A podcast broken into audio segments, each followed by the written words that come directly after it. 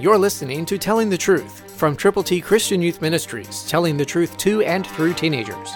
Here is Triple T founder George Dooms.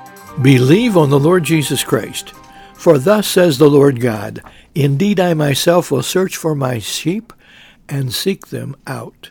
Ezekiel thirty-four eleven, New King James Version. God is seeking, and he is endeavoring to save those that are lost, those that are not in the fold.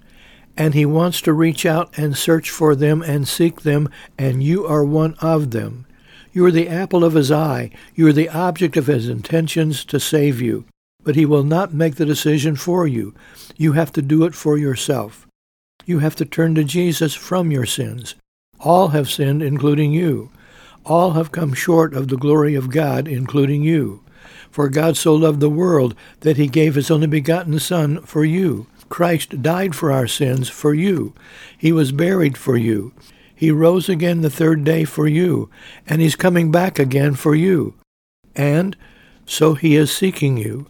But you have to turn to him. You have to do the turnaround. He will not do it for you. He has done everything he intends to do for you. He died, he rose again, and he's returning.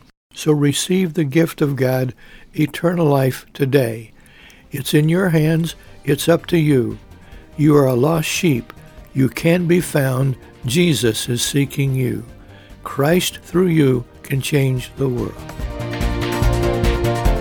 For your free copy of the Telling the Truth newsletter, call eight one two, eight six seven, two four one eight, eight one two, eight six seven, two four one eight, or write Triple T, thirteen thousand U S forty-one North, Evansville, Indiana, four seven seven two five.